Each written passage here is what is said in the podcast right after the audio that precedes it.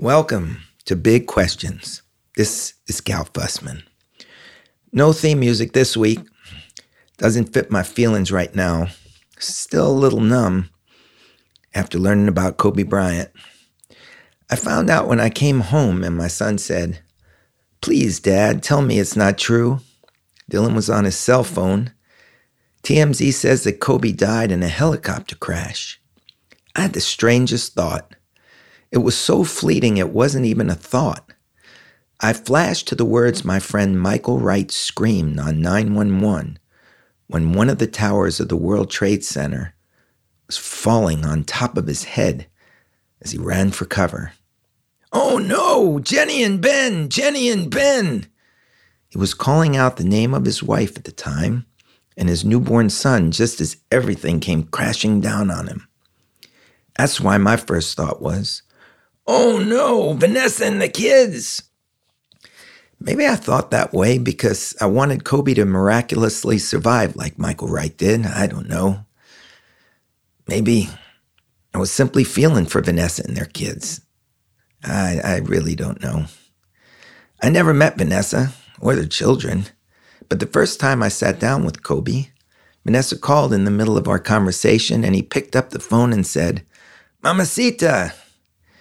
And every time we met, he spoke so lovingly about his daughters. I sat by the television with my son, and the news kept getting worse. Gigi, Kobe's thirteen-year-old daughter, was also on the helicopter that crashed in Calabasas. Then it wasn't five who perished, it was nine altogether. A lot of texts and calls came in in a flurry. Sorry if I didn't respond. It was almost like I was in a trance. The people on television really didn't have any news and didn't know what to say. My mind took off. I can remember the day Roberto Clemente died on a flight carrying supplies to help earthquake victims in Nicaragua back on the last day in nineteen seventy-two. Roberto Clemente was a Puerto Rican baseball great who played for the Pittsburgh Pirates. He was my younger brother Chet's favorite player. I can remember Chet sitting on the front stoop of our home, head in his hands, crying. I can remember hearing about John F. Kennedy being shot, and then Bobby Kennedy and Martin Luther King, all of them with so many great things to do in front of them. Those moments were all devastating, but they were distant. There was something different about this. I'd gotten a chance to spend a little time with Kobe. Only now do I see how much he taught me. I met Kobe at a transitional time in his life, and it was a transitional time in mine as well, so I might have seen Kobe differently than most. Of course, I knew all about the five N B A championships with Jack Nicholson cheering from courtside, all the buzzer beaters in the eighty-one-point game, but Kobe was moving into storytelling, which is why he phoned me in the first place. One day, out of nowhere, while I was driving my car, my cell phone rang. I saw no caller I D. Figured it might be somebody important, so I picked up. It was Kobe. I never met Kobe, and at first I thought my manager was playing a prank on me, but it was Kobe's distinct voice. I would later learn that Kobe would do that. If he was curious about something, he would call a person up out of the blue to get some answers. He told me he wanted to use storytelling to help young people understand the world. He wanted to know about my interview process, and he invited me to Newport Beach to talk about it. As I drove to meet him, I was curious about how we might overlap. He was the ultimate competitor, lived to win. And I just don't see the world that way. There's no competition for me in interviewing. If you beat somebody in an interview, you lose. Winning in an interview, to me, is about making a connection. But as soon as we sat at a table, we were at one. We were at one because we were brothers in curiosity. And I quickly came to understand that storytelling was as important to him going forward as playing basketball had been in the past. He was making plans to educate millions of kids through books and animation. Not long after our first meeting, George Raveling, the coach and ambassador for Nike, predicted that LeBron James would make much more impact on the world by using his reach and his wealth in the years after basketball. So it's clear to me now that Kobe understood the impact he could have on the young over decades. He educated me in ways I didn't expect. In fact, he may have been the first to show me that I could succeed in business after I left magazine writing to start my own company. I'd explained to Kobe the way I prepared for an interview, researching and spending time writing out hundreds of questions. Then, how I ripped my pad up just before the actual interview started. That way, when I walked into the interview, those ripped up questions were in my head and I was prepared to improvise. Kobe smiled and said that was one of Phil Jackson's coaching techniques. Phil would write out everything he hoped to teach on a board and then erase it. Erase it all before the team arrived at the meeting so that he could teach it all over with mastery. Kobe was convinced that the same fundamentals of excellence applied across all fields of endeavor. In another conversation we had down the road, I questioned how good I'd be at business.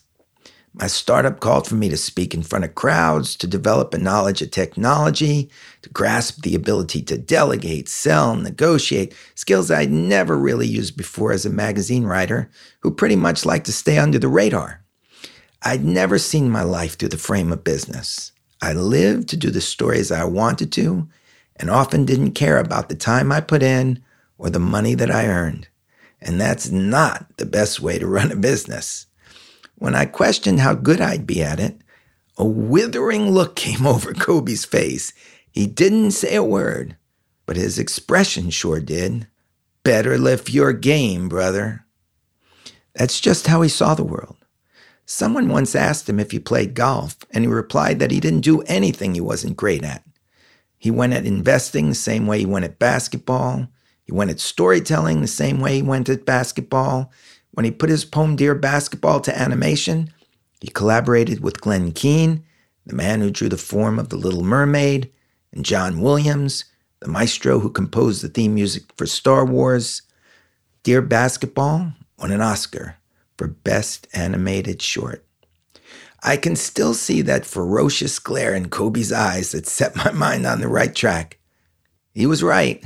All I needed to do was transfer the fundamentals of excellence with me. And that's a great lesson for anyone in a transition.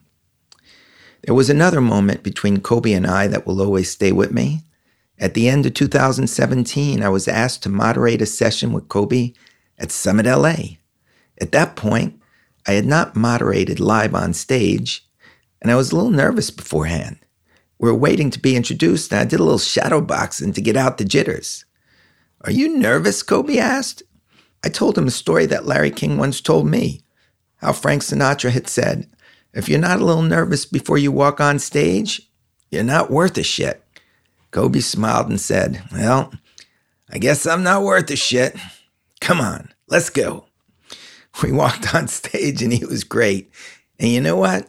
Just last week, I walked on stage with Michael Phelps to interview the Olympian at Under Armour headquarters in Baltimore. And when I walked on that stage, I felt as relaxed and poised as Kobe. There will always be a little of Kobe in me whenever I step on stage. I only wish I'd realized it before now, because I'll never get a chance to give him a proper thank you. There are fewer and fewer people who can stop the world for a moment. Television turned people into icons, but the internet has separated that audience into many niches. Kobe is one of the few who went across the board and could affect millions of people at the same time. It's beyond sad that he won't continue to be able to pass on his wisdom to the generations to come, but he left a lot to learn from. Kobe was kind enough to help me get big questions off the ground shortly after he retired from the N B A. I'm going to replay that conversation today. This goes way beyond basketball. There's a lot that anybody can learn about excellence over the next hour or so, because Kobe was right. The fundamentals of excellence translate wherever you take them. I hope you can grasp a pearl or two from this conversation that will take you to higher ground. Here's Kobe back in the beginning of two thousand seventeen. Welcome to Big Questions. Yeah. We got Kobe Bryant. What's happening, man? Man, this is an honor to be sitting in the office where I see a sign that says, do epic shit. Yeah, yeah, yeah. Do epic shit. That's kind of our motto. Yeah. Well, you know, you're going to have, or I hope you have, a great moment this coming March because your animated short, Dear Basketball, is on the short list for an Academy Award. Yeah. So here's my question, because I know how much you love to win. Say it's March, you're down to the last five, they announce, and the winner is, you're sitting in that seat, and you don't have the ball in your hands. Mm-hmm. There's nothing you can do but wait right. and hear if you have won. Very different scenario. Sure. How are you going to handle that? The same way I'm sitting here right now. You know, it's it's uh, you know, basketball. It's it's different because you are in control. So I can be directly competitive because you you're engaged in a direct competition. In the arts, it's completely different. I mean, you, you don't do this to win awards. This is not what we do it for.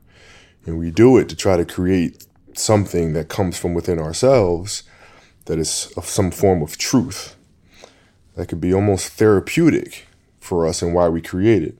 And then hopefully, and in turn, it moves someone else who's watching the piece, and which is very different than sports. In sports, it's about the object of the sport is to compete and to win.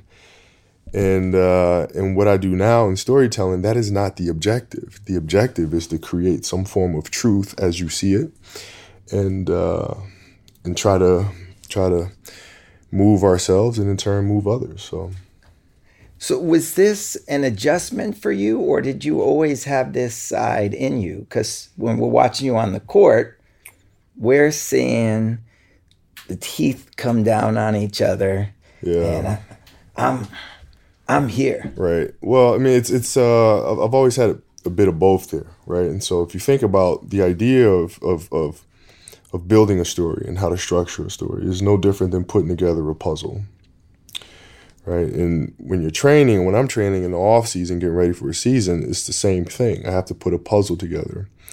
You know, where are my weaknesses? Where are my strengths? Where are things I need to adjust from a leadership perspective, communication, as well as physical perspective? And before I, I start my off-season regimen, I put those pieces of the puzzle out. And then it's a matter of putting that puzzle together throughout the summer, right? And so from that standpoint, you can't be thinking about the result. You can't think about competition. You have to think about process. And so from that standpoint, um, that process side of me has always been there. And then what you see when the lights come on and I'm in Staples Center and I'm competing, you see the end result of that. But you can't have that end result without really enjoying the process of putting a puzzle together. And so how long has that been inside you? Because I, I know that um, one of your favorite books was Curious George. It's a children's yeah, book. Yeah, yeah. Children's yeah. book. Yeah. I always thought it was fascinating. I mean, you know, curiosity, I think, is the most important quality to have. You know, with curiosity, you figure things out. Right? You're, you're always um, looking for ways to get better or looking for reasons as to why certain things work, you know, things that are of interest to you. Um, so it was never good enough for me to simply, you know, watch a game on television and say, okay, um, you know, I see what's going on. That's fine. That's awesome. It's entertaining. That wasn't good enough for me. I wanted to know why it worked, right? And that curiosity leads you to knowledge. Do you think that you have the same curiosity that you had when you were a child? I think so, yeah. That's yeah, really amazing. So. Char- that's an amazing characteristic. Yeah, because well. it, it's, a curiosity is one of those things where as you get older, or as a lot of people get older, it starts to, I wouldn't even say it's ero- it erodes. It's almost like our life experiences throw shovels of dirt on it. Yeah. And it's like it it can bury you like at a funeral if you're not sweeping the dirt away. Well, you know, the the thing is, like, as as children, you know, a lot of it depends on on how you grow up and the kind of teachers that you have around you at an early age, I think. You know, if you're the type of kid, because, you know, as kids, you're you're just naturally curious because everything's new. And, um, you know, if you're surrounded by people that are always telling you, no, no, no, no, no. Well, why is this? Why is that? You're annoying. Shut up. You know, that type of stuff sits in the mind of a child. And, and they then become apprehensive or become a little timid to be curious because they don't want to, um, you know, upset the temperament of the room. And uh, fortunately for me, I was always surrounded by people who encouraged that curiosity and encouraged, you know, the questioning of things.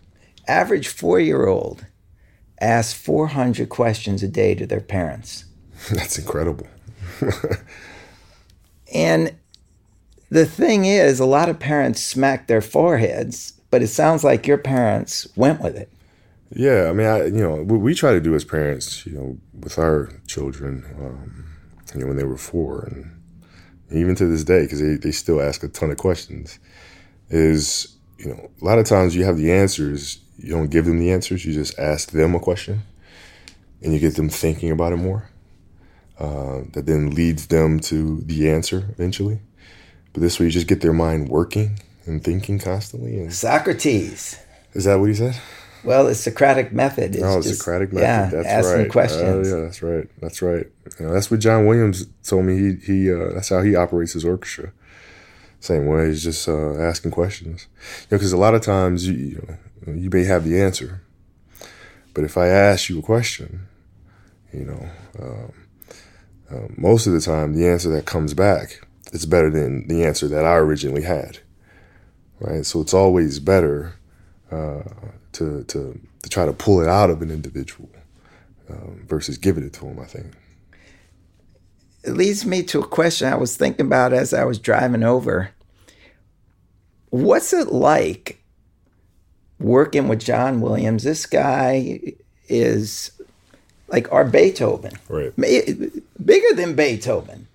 Uh, he's done music for more than one hundred films, uh, Jaws, Jurassic Park, Star Wars. Mm-hmm. How is that collaboration process between the two of you? No, it was it was, a, it was seamless.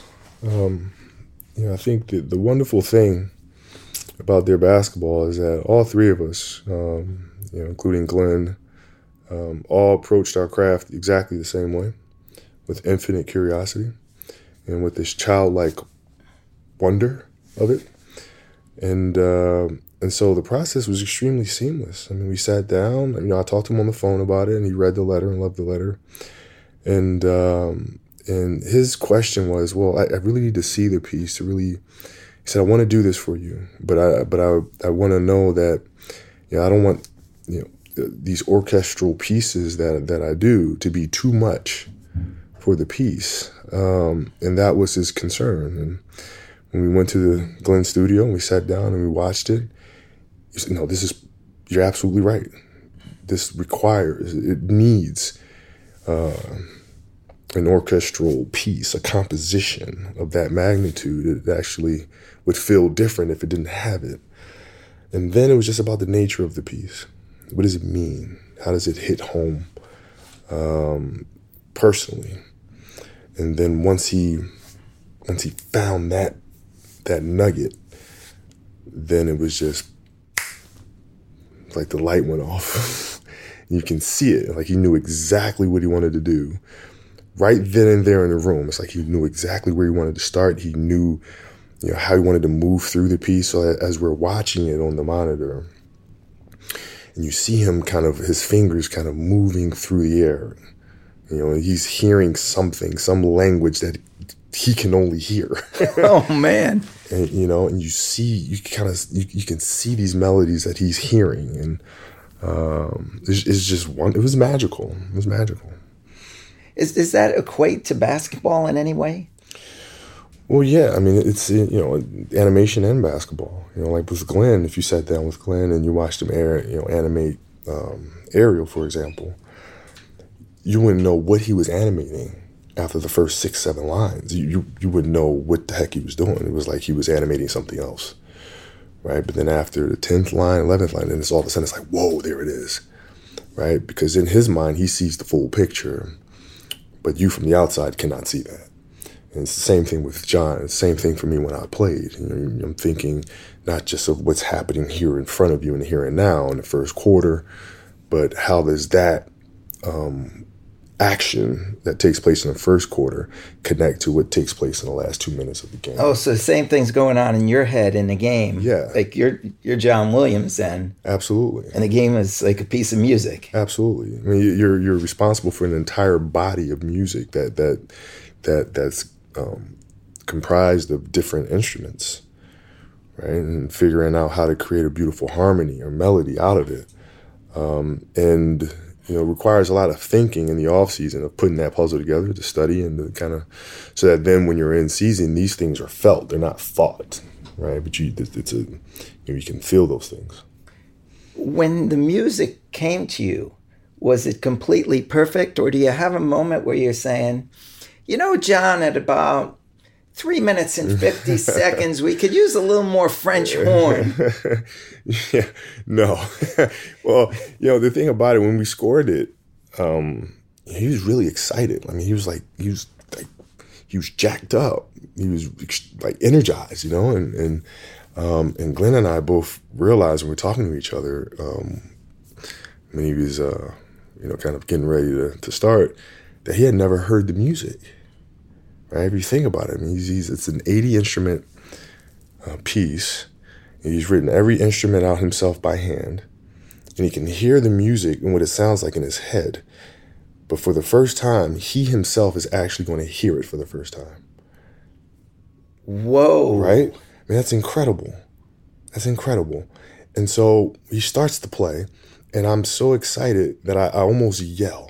And I catch myself, and I realize the red light's on, and we're recording, so I got to keep it cool, you know. and and and and uh, and then he finishes the piece, and I'm just completely blown away. And he turns over his left shoulder and looks at me and Glenn sitting on the side, and he looks at us and goes, "I promise you, it will get better." And I was like, "Uh, I kind of thought we were done. I, I mean, I I don't know what you heard, but." And, you know, and I turned over at Glenn, turned over my shoulder to look at Glenn, and and Glenn, in five and a half minutes, had sketched the entire room. So he had sketched all eighty instruments, John conducting, and me looking um, at John conduct. He had sketched that. So I'm like, wait, did you hear? Wait, what did you do? I mean, you got to be kidding me. What the heck is going on in here? You know, it, it's like somebody watching you play basketball. How do you do that? Uh, uh, I, I, hopefully that's the feeling that I evoked, man. But like in, for me, being in this project and working with two people who I've admired from afar for so long, to actually be immersed in a project with them, to see how they operate, is something entirely different. And, and also walking around the room, and John's introducing me to everybody that's playing, and, and these guys have been with him, and women have been with him since, uh, you know, uh, since the original Imperial March. You know, and, and it's in like meeting these people uh, and asking questions that to me are just, just you know, that may sound completely silly to them, but it's just like things I need to know, like. You know, when you play the Imperial March, and you know your your your um, the horns, and you know how are you positioning your hands, and then you know why do you feel like it's important to muffle the sound of the horn as you play it? Like all those little things, that I was just insanely curious about. How do they handle their instruments? How do they create tension? Like because they all had their little quirks and things that they do um, to create different sounds. And uh, it was fascinating. Is this how you keep your curiosity alive? By putting yourself in these different situations that you're seeing it for the first time? It's like a, it's like you are a kid in that situation. Well, yeah. I mean, that that's honestly, that was the reason why, the main reason why I wanted to work with Glenn and John. It was just, just like a personal thing. Like I just wanted to have an opportunity to work with them, and and uh, to learn from them and see how they create. You know, it's it's always it, like it comes from that. I mean, th- these collaborations are really just b- based off of off of learning. Let's take a look at curiosity as it goes back in your life, because uh, I'm kind of fascinated with curious people since I am one myself. And I'm wondering, from the time, I, I guess you moved from the United States to Italy mm-hmm. when you were six, mm-hmm. does that enhance your curiosity moving into a different culture? You got to learn a new language. It has to. It has to because, um, you know, you're, you're immersed in a new culture, right? A new language, um, um, everything's completely new. Geography, you know, weather, I mean, everything's new. And so um, to learn, you have to have some form of curiosity, right? Or you'll just be stuck. Right? You have to be curious to understand the language, the different types of foods. You know, you have to learn different routes and how to get to school and all sort of stuff. So it just innately builds curiosity within you, I think. I noticed when I started traveling, it was much later in life. And I didn't understand the language. I, I literally had to look beneath the language mm. to understand or be understood. Yeah. And I always thought that was a real gift to be able to look at somebody and kind of understand, oh, that person wants to rob me. Right, right. Or that grandma, she'll, she, she take me home and offer me dinner. Right, right, yeah. Did, Did you have a little of that from growing up? I, I realize your dad was playing basketball, yeah. and your whole family is there. Yeah, I would assume so, because you know, you when you don't understand the language, um, thing that you have to take a temperature on is is what facial expression, you know, body language, the energy of a person, right? So I think it really helps you become. Um, I think it elevates your emotional intelligence. And being able to to feel what it is people are saying or what they're bringing into a room. Um, so yeah, I think that's helped a lot.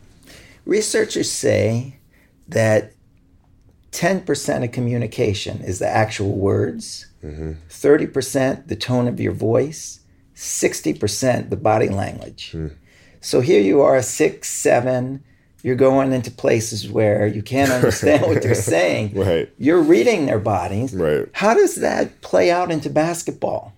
Because you, you you're basically making a living. Well, if you think if you think about it, um, you know, basketball is is a game in which you know, it's predicated off of movement and patterns of movement. Right. Um, so you can watch film, you can study players, and you can see what they like to do in certain parts of the floor and certain parts of the game. Um, but beyond that, there's also a rhythm with which they play, and there's an energy with which they play. And so beyond just the intellectual understanding of what they do, you also must be able to feel what it is that they're doing and what it is they're coming into the game with.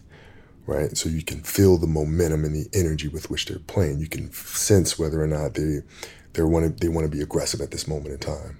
You can sense if you know now they're getting ready to attack and go left. You can you can you can you can feel those things. Yeah. And is this coming through like looking at tape, looking at them while they're playing? Is it coming through your ears on the way they dribble the ball?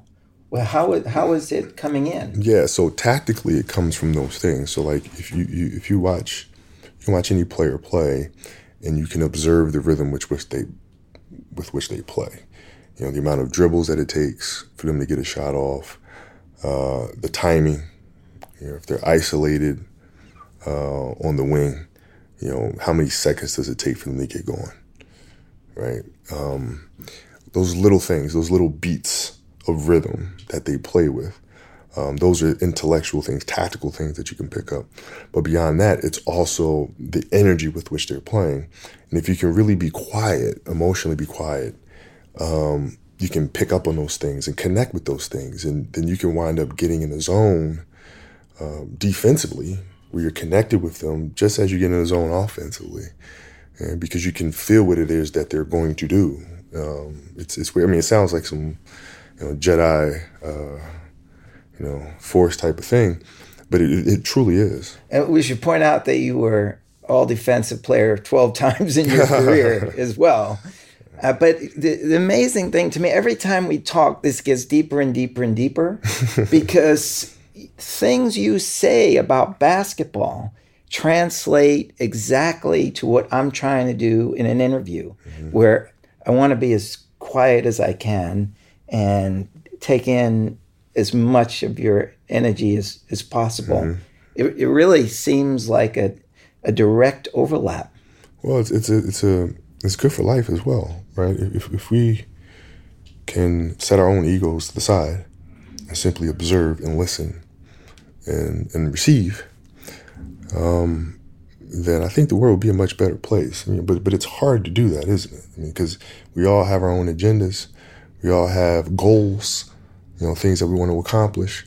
A lot of times those things get in the way, and I remember talking to my teammates on our championship run, and uh, the energy of the team was just off. And I came in and I said, guys, from personal experience, I know, uh, and this is what's happening. Individually, we have goals that we want to set.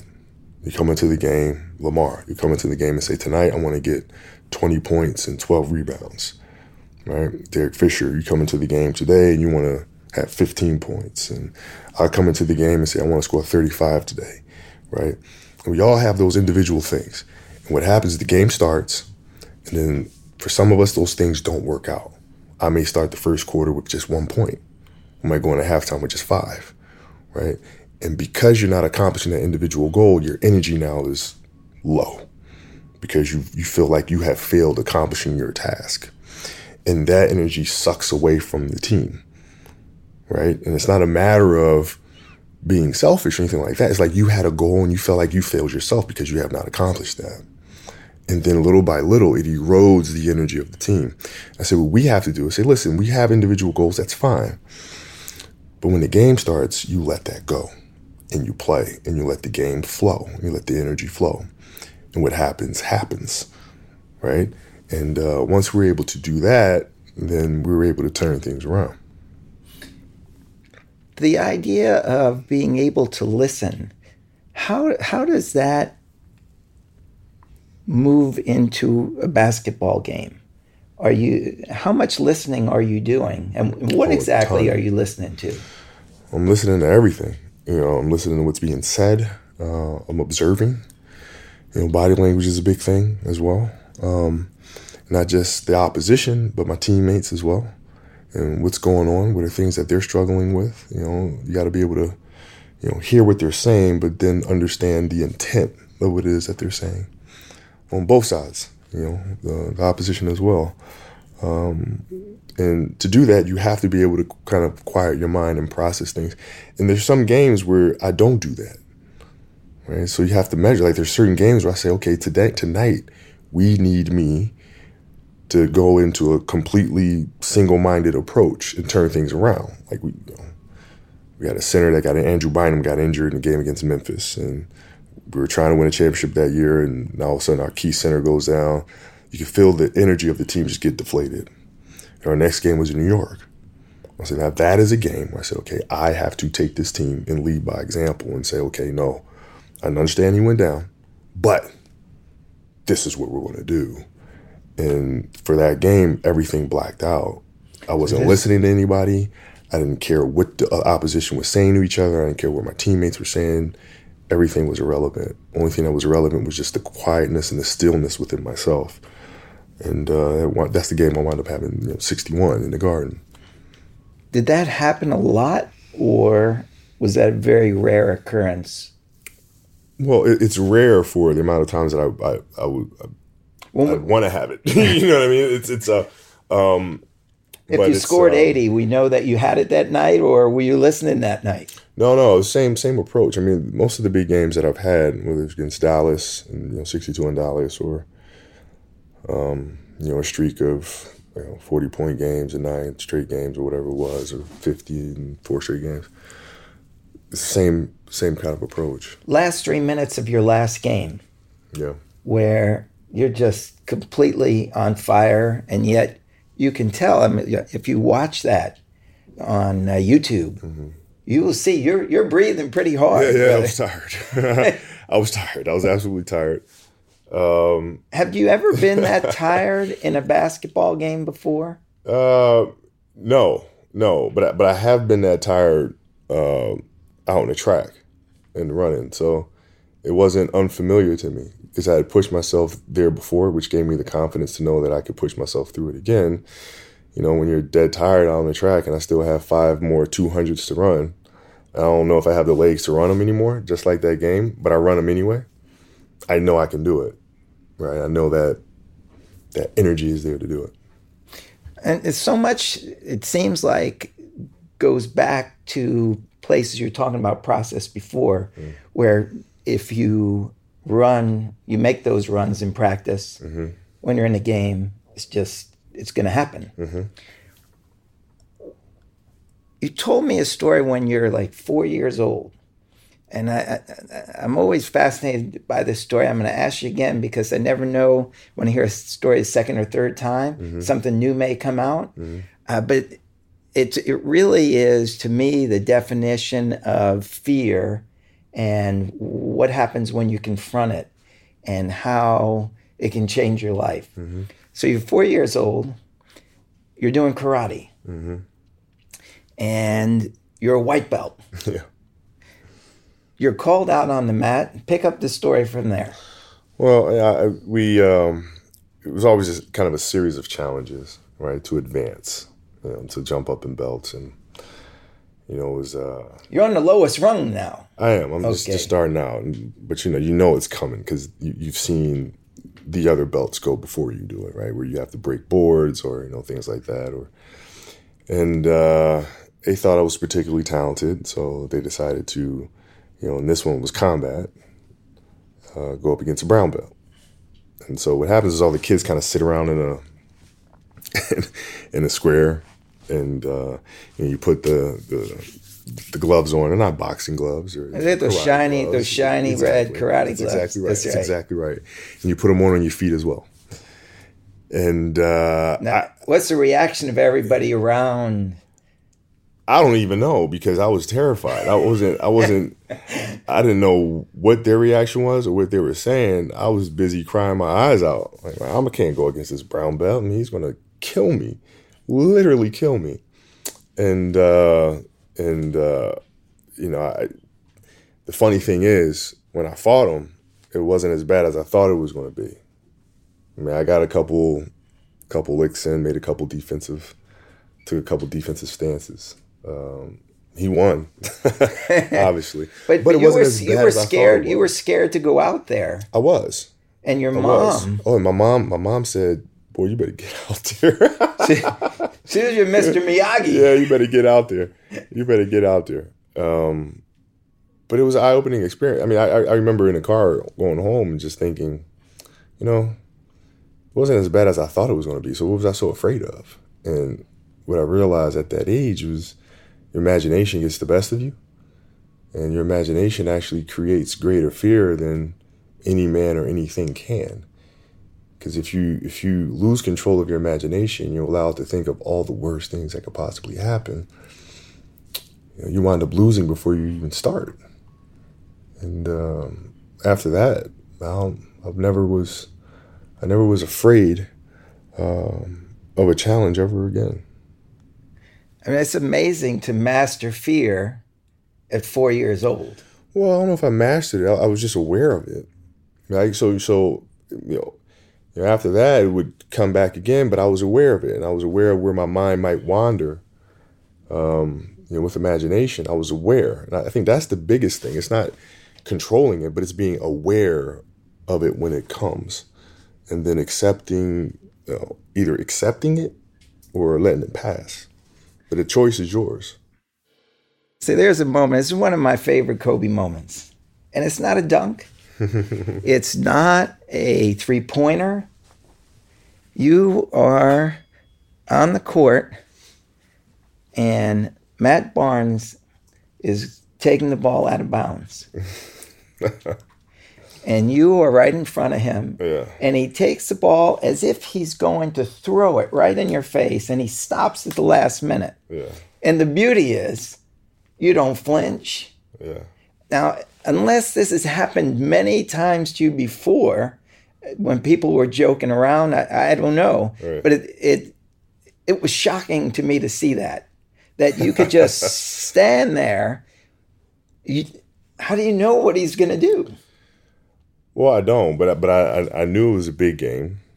Um, and, you know, my reputation around the league was you don't want to you know, challenge me because I would respond to it in a way that was, you know, um, that I become more difficult to deal with as a defense. You know what I mean?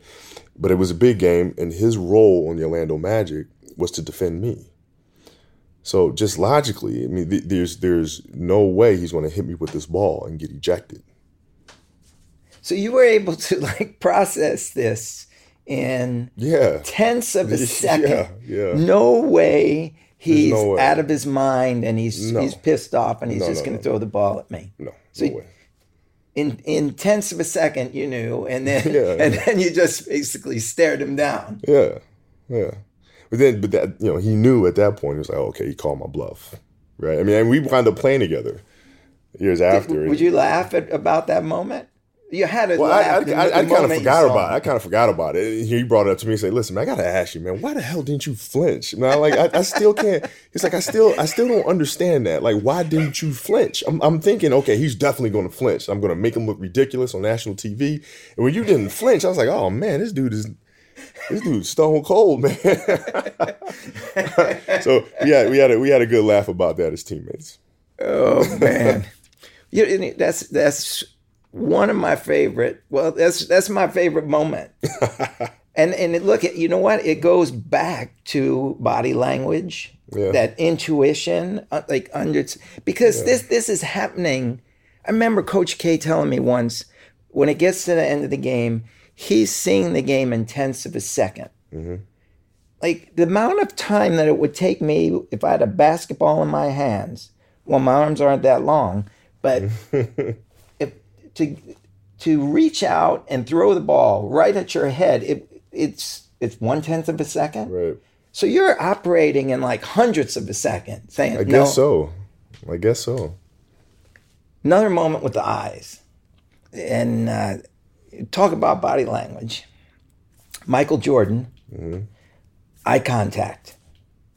Tell yeah. the story. Tell well, us. I, I just love this story. Well, I mean, it was my uh, it was my second year in the league, so this was ninety-eight, and um, I was playing a lot more minutes now, right? And so we're getting ready to face Chicago, and um, and so I, you know, I get the package. You know, you, every team we play against, you get a, kind of a package of their plays and all sort of stuff, and.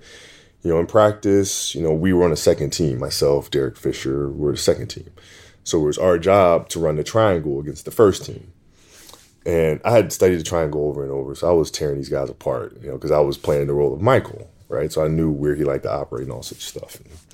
And, and uh, but I was really excited to have an opportunity to actually guard him, to, like, go up against him sort of thing. And and one of my teammates comes up to me and goes, hey, um, so you want some advice on how to deal with M J? I was like, yeah, sure, of course. I mean, you've played against him before many times. So. He goes, whatever you do, don't look him in the eyes.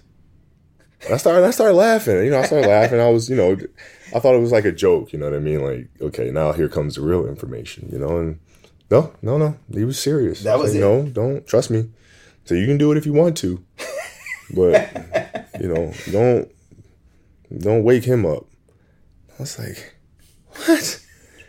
Okay. All right. I see how this is. So the first thing I did when I checked in the game with Michael is I stood in front of him and I looked him directly in his face. Directly in his face. And he must he must have looked at me like, what is wrong with this weirdo? This kid, what the hell is he doing? And I looked over at the bench and I said, I'm still here. This is four, goes back to four years old. Yeah. It's listen, you're not, I'm not, I'm not intimidated or afraid of anybody. And the, the funny thing about it is I Mike and I had dinner um, a few years ago talking about this exact thing. And he remembered he remembered that play. He remembered thinking, what is what? He said, I was trying to think, like, what the hell are you doing? What are you doing? But then I explained to him the story. He was like, oh, yeah, yeah, yeah, yeah. Yeah, I, I knew that guy was scared of me. Oh, man. So I knew, I knew he was scared of me. How, how much... fear can you read on a basketball court? Oh, instantly, man. Instantly, you can tell guys that don't want to deal with you. Instantly. Instantly. And you, you go right. You go right after them. Go right after them. It, it, is this body language? Like, well, how do you yeah, see that? It's, it's, uh, I mean, literally, they're coming onto the court. Right. Or do you need a couple of possessions to? No, no, no. It's the same. It's like it's no different than than boxers when they step into a ring. You know, you square off. And you, you know what? In boxing, I can see it in the weigh-in. Right, and you can see. The guy it, shows up. You look at his face. Uh oh. The same thing in basketball. Same thing. If you hadn't had that moment at four years old, I mean, maybe it would have happened later on. Yeah. But do you, do you think you might have been a little different, or did that um, set you up? Well, I mean, it would have happened eventually, just because I was, you know, the curiosity thing, right? It wasn't enough for me to just say, okay, I was scared. It wasn't as bad as I thought it was going to be. That's not good enough for me.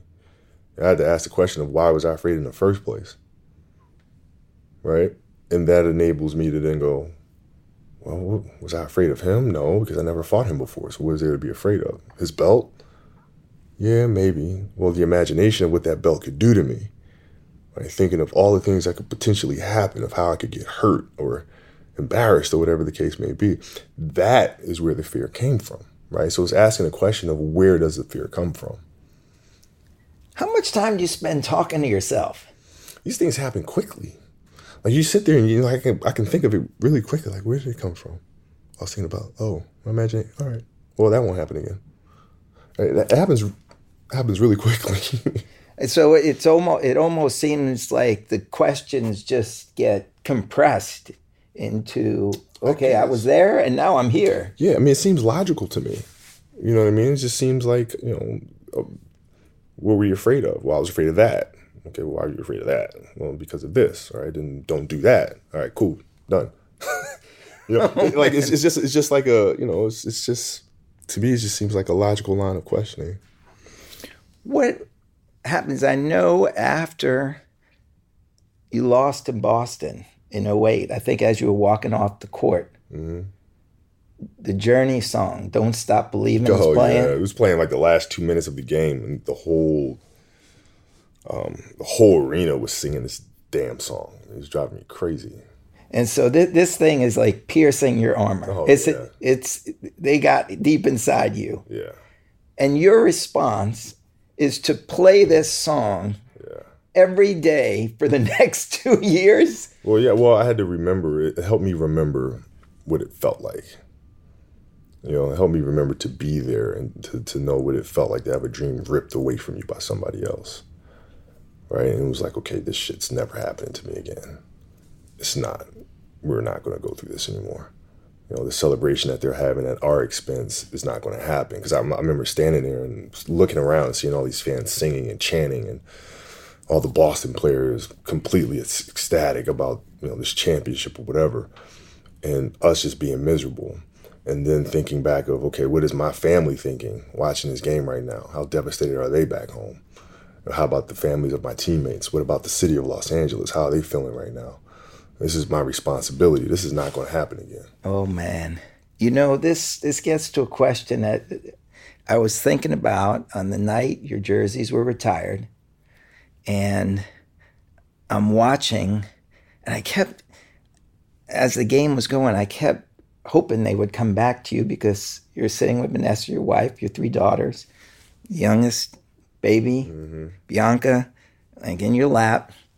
And and then you get up to speak, and your talk ends with a message for your kids. Yeah.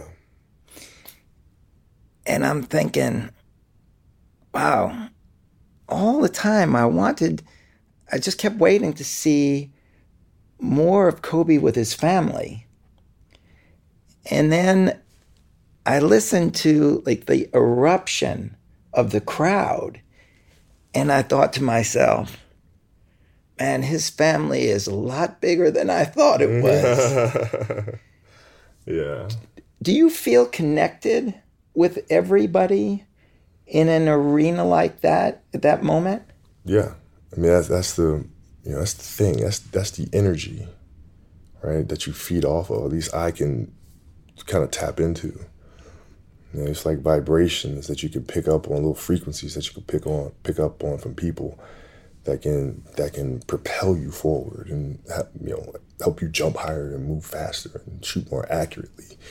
Um, oh, absolutely, yeah. I remember the musician Tom York telling me, he's in the middle of a concert and the crowd's going nuts. They're playing their asses off.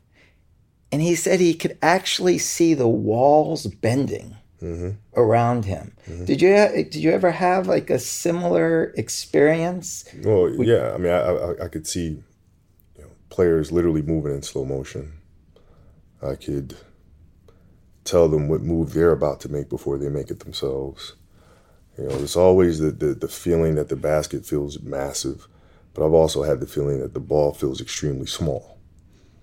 And it's like, you know, throwing a pebble into a hula hoop, you know. Um, all those sensations, um, and, you know, many other ones as well. I mean, you just, there are things that I've felt when I've played. How much of this also goes back to childhood? Because I know there there was a moment where you're riding down the street on a bicycle oh, and you're, yeah. you're throwing rocks at telephone poles. Yeah. Is that, does that approximate like shooting while you're on the move? There's a, that uh, directly equates to a win um, in the N B A versus the Miami Heat in two thousand nine at home. Uh, what happened? We're down two and uh, a couple seconds left and I catch the ball, inbound the ball at half court, and I catch it. Dwayne Wade's on me, and I go left. There's a double team coming. And then I, you know, I, I just kind of shoot a runner, which is I step with my right, step with my left, and then I jump off of my left, off of one leg. But I'm kind of I'm going sideways, you know, because the defensive pressure, Dwayne is really good about sitting on my right arm as I shoot. So I kind of had to, you know, jump to the side away from him. But as I'm jumping to the side away from him, I immediately recall, it's not like a thought, but I, I feel like it's the same thing of me being on my B M X bike and riding past a telephone pole and throwing a rock and trying to hit the pole.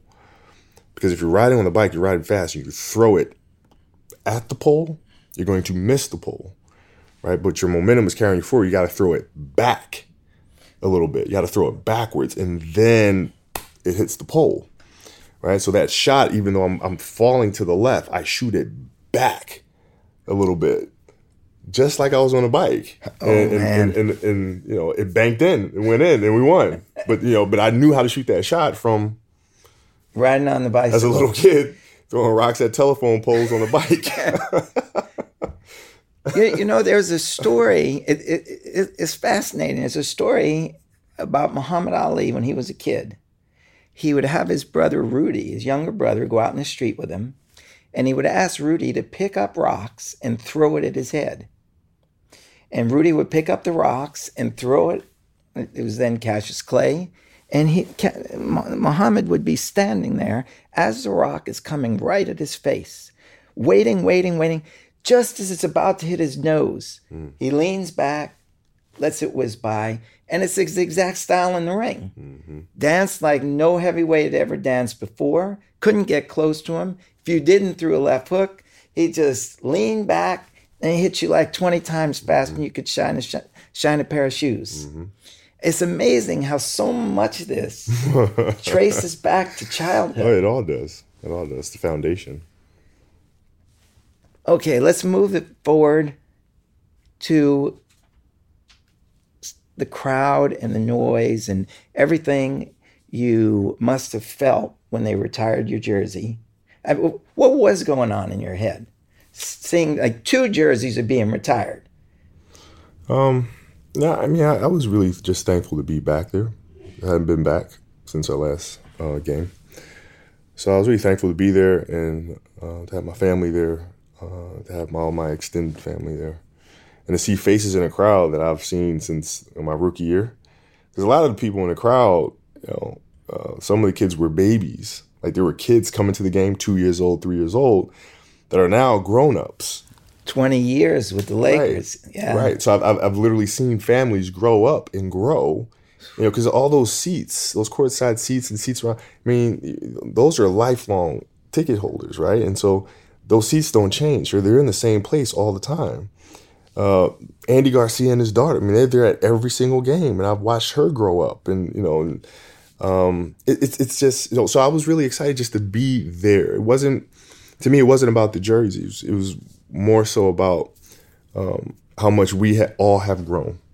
And uh, getting a chance to be back there and and and, uh, and saying thank you to them and to my former teammates and competitors um, for you know for a good twenty years was was um, was fun. It seemed much more, the way you're talking about it, seems much more level than the moment that John Williams heard the music. Yeah, yeah. And you heard the music played yeah, for the yeah. first time. Yeah, it's the, you know, it, it's different because you know, as a kid, I had dreams of being here.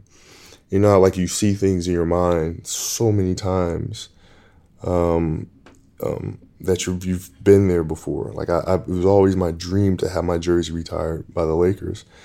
Uh, never imagined it'd be two, but it was my dream to be a part of that hall. You know, and uh, but I never. ever thought I'd, I'd write something that Glenn and John felt was strong enough for them to lend their talents to and to actually work with them or to be shortlisted for an Oscar. Like I, those are, that is beyond the realms of dreams for me. I, I've never imagined that. So it is extremely exciting and completely new to me, this whole thing. So. Okay. So here's the twenty years where eighty games in a season, eighty-two games in a season, plus exhibition, plus you're always in the playoffs. Yeah. It's more than one hundred games a year. Like roughly one out of every three days, you had twenty thousand people cheering into your ears. Yeah, which explains why I can't really hear much of anything nowadays. Is that true? That's what Vanessa says. Well, that's when she's so, telling you to, to, to right, do right. things around we'll, the house. We'll, we'll, just, we'll just stick to that, man. No, but here's the thing. You've got every third day in, of your life for the last twenty years, yeah. You've had twenty thousand people cheering in your ears. Yeah. What is it like when that stops? Now, I imagine, look, you go on Jimmy Fallon's show or you you have your jerseys retired, you, you're going to hear the crowd applause, right. But it's it's it's got to be a little different now. Um, or is it? I, I, no, honestly. I mean, I, I, I don't know. I mean, I've never played for that. I know a lot of players miss it, and that's fine. I mean, you know, we're all motivated by different things. I, I was never motivated by that. Um, so, yeah, I mean, I don't, I don't miss it in the, in the, in the slightest. You know, I don't mean to. Um, well, I, I found it almost. I found it almost hard to believe because I met you right after your last game. Right. And we're sitting down and I'm I'm expecting to meet a guy who's just retired and maybe is starting to think about where this is all going to go. Right. That was not the case. You, you you were ready to go. Yeah. And it was almost as if, you know, this had been planned from an early age, yeah. Even going back to when you were in high school and you had a great English teacher mm. mm-hmm. who basically set you off on an assignment that directly correlates to where you are now. Yeah, yeah, yeah. We we, we had to tell a story to a bunch of kindergartners. And uh, it was um, speaking arts. And I forgot to do the assignment. Because, you know, you know, A A U basketball's picking up, so we're traveling around a lot. And and uh, I think we had a tournament in Boston College, I think it was. And we came back, and I forgot to do the assignment, and I couldn't let her know that. So I was like, yeah, of course. Yeah, no problem. So you got to invent a story now. Yeah, so as we're walking down the kindergarten uh, class, because it was connected to our high school, I had to think of something. I'm like, what the hell am I going to What am I going to do? And of course, she knows. And so I'm the first one she calls. So now I got to go first with a bunch of kindergartners in a cold room, right? And with kindergartners. Something that I did not. Had you ever had to do anything like no, this before? No, no, no, no, no, no. Nothing remotely close to it. Um, and so all I did was just think of things that were natural to me, which was picking up after myself in my room. And my mom always being on me about that sort of stuff because my room was always basketball shorts here, t-shirt here, you know, stuff, you know. Oh, so just a over. clutter and a mess. Yeah, because and... I'm, I'm, I'm always playing. I'm always running. I'm always, you know, so... It's just a mess all the time. And so how does that translate into a story? Well, when, you know, you know it's time to clean the room and your mother wants to see you clean the room, what is the natural place for you to hide all your clothes? Under the Under bed. Under the bed, right? Under the bed.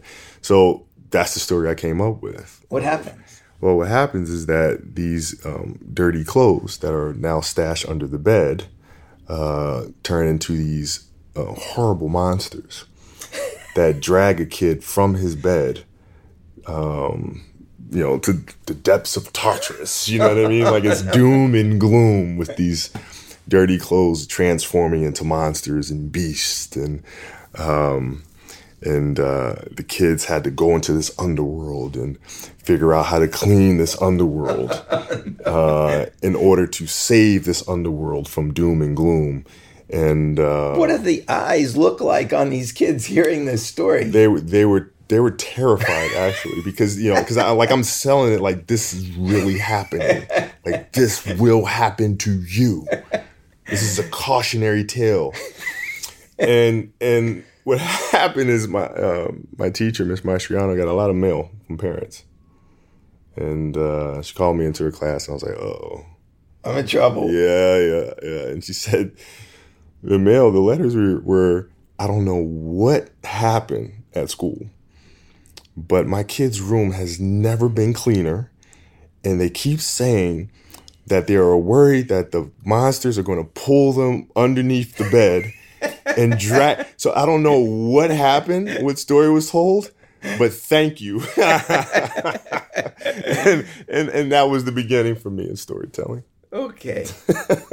That's beautiful. So let's just move it forward. She, by the way, she sent me the tape. I saw her. I saw her um, uh, my last season when we played the game in Brooklyn. She drove up and we had breakfast together.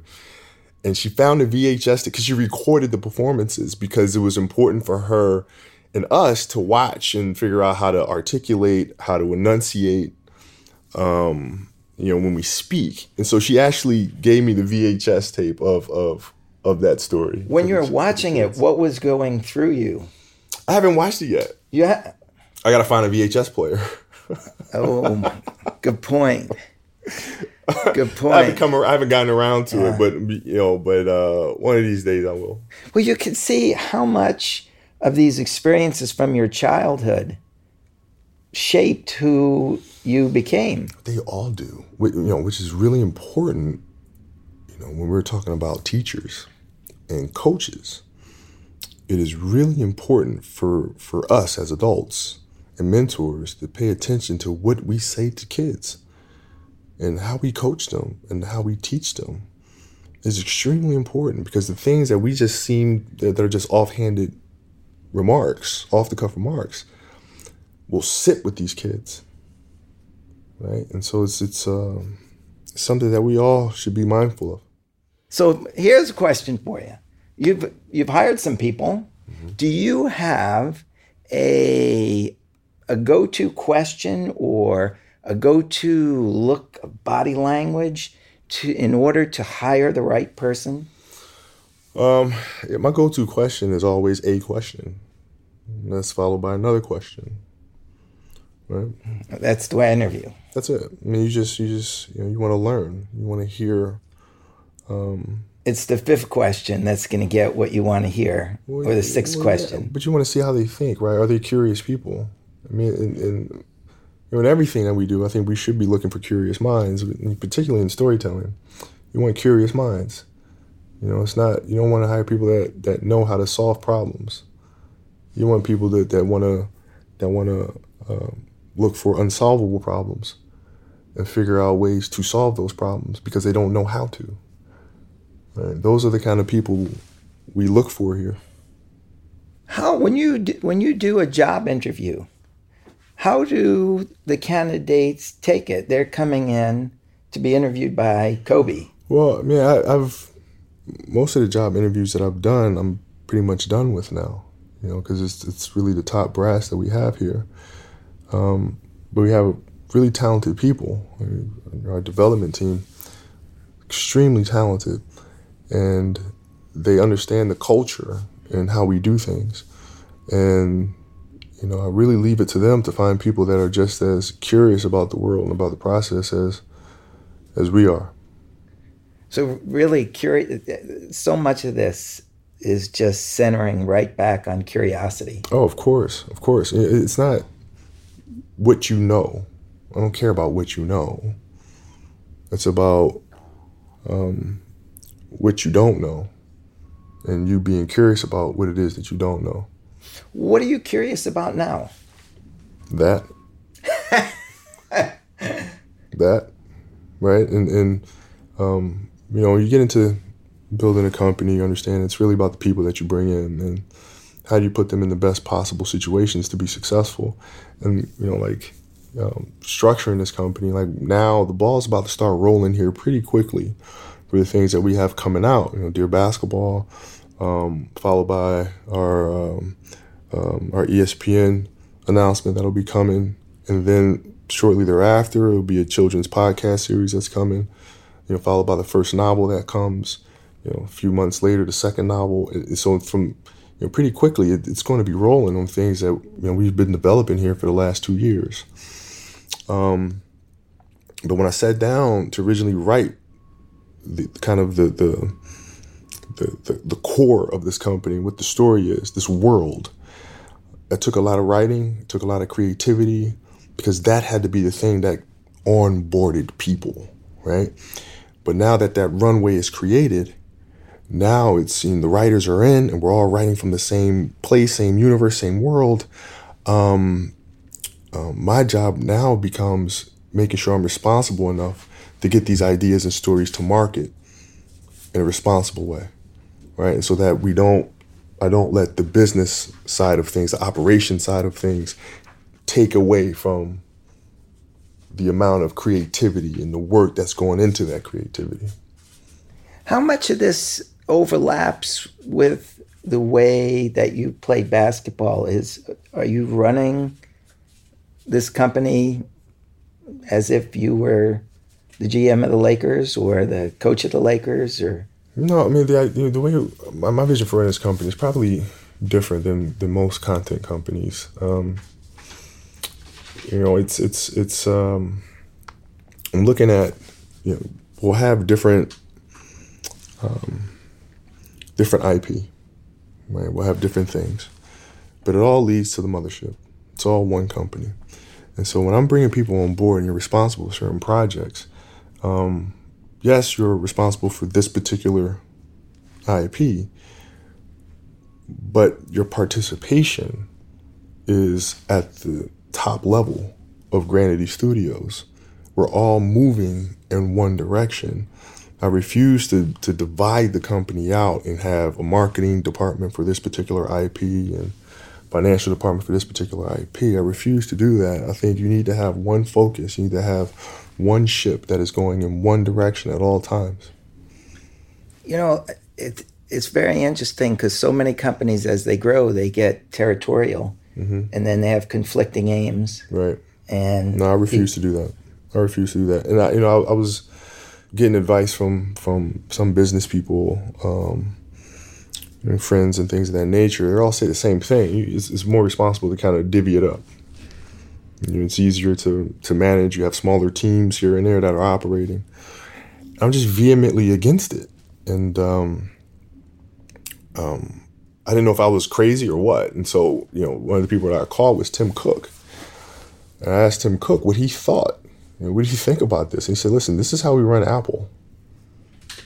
We run Apple the same way. And, you know, we, we get a lot of pushback about how we do things and this, that, and the other. Um, but we believe that this is the the one true way to have a focused company that behaves as one, as one entity, as one family.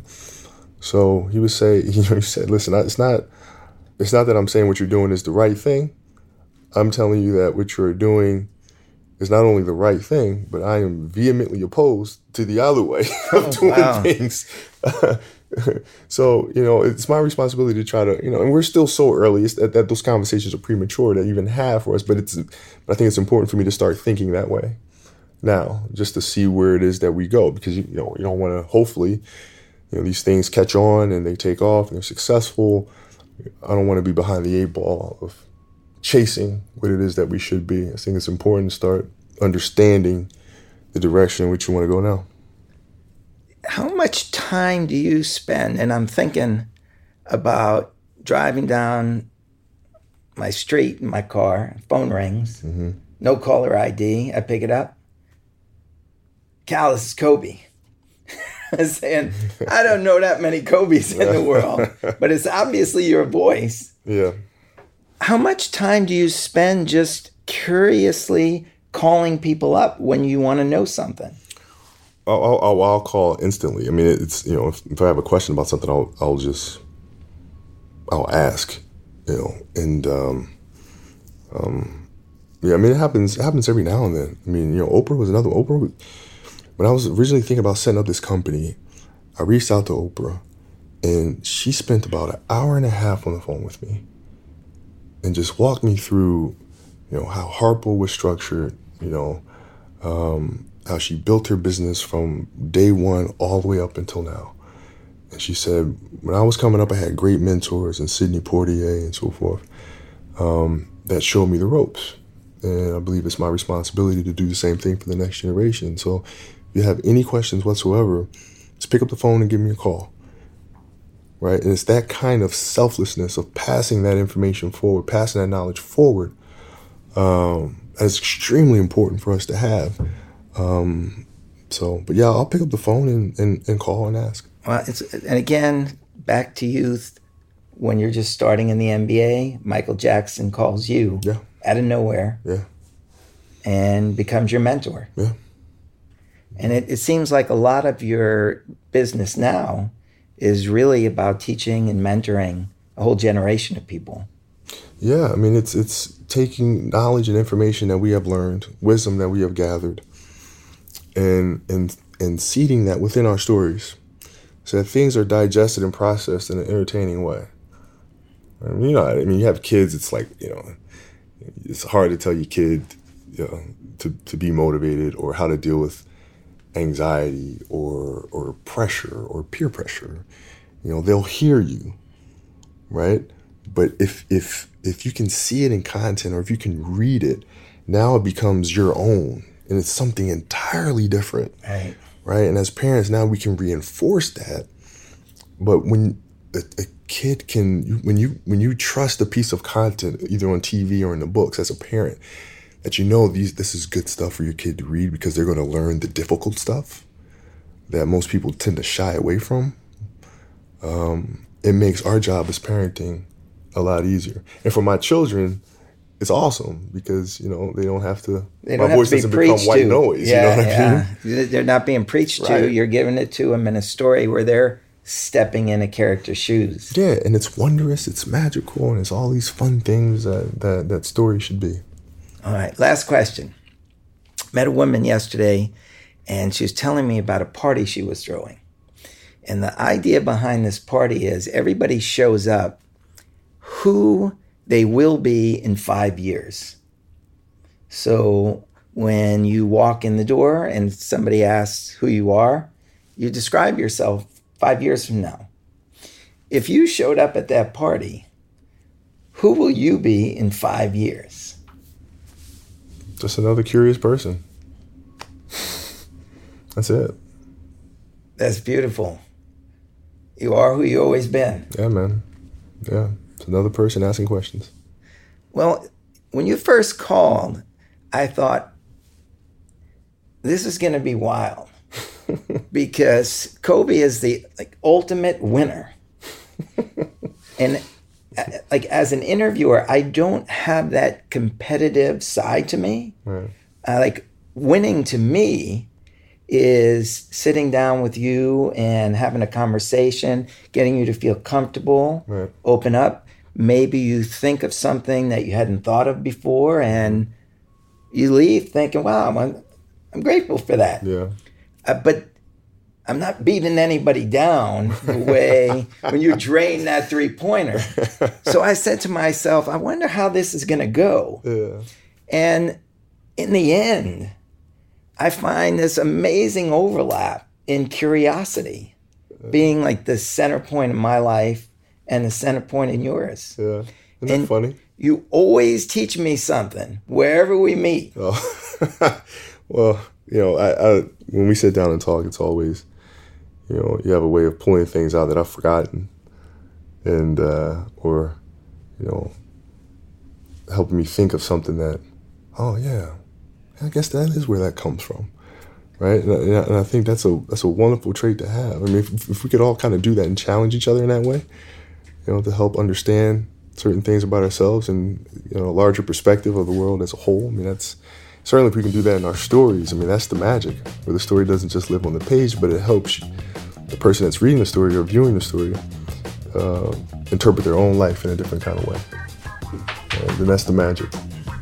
Feel like we're teammates, brother. Yeah, absolutely. Oh, man.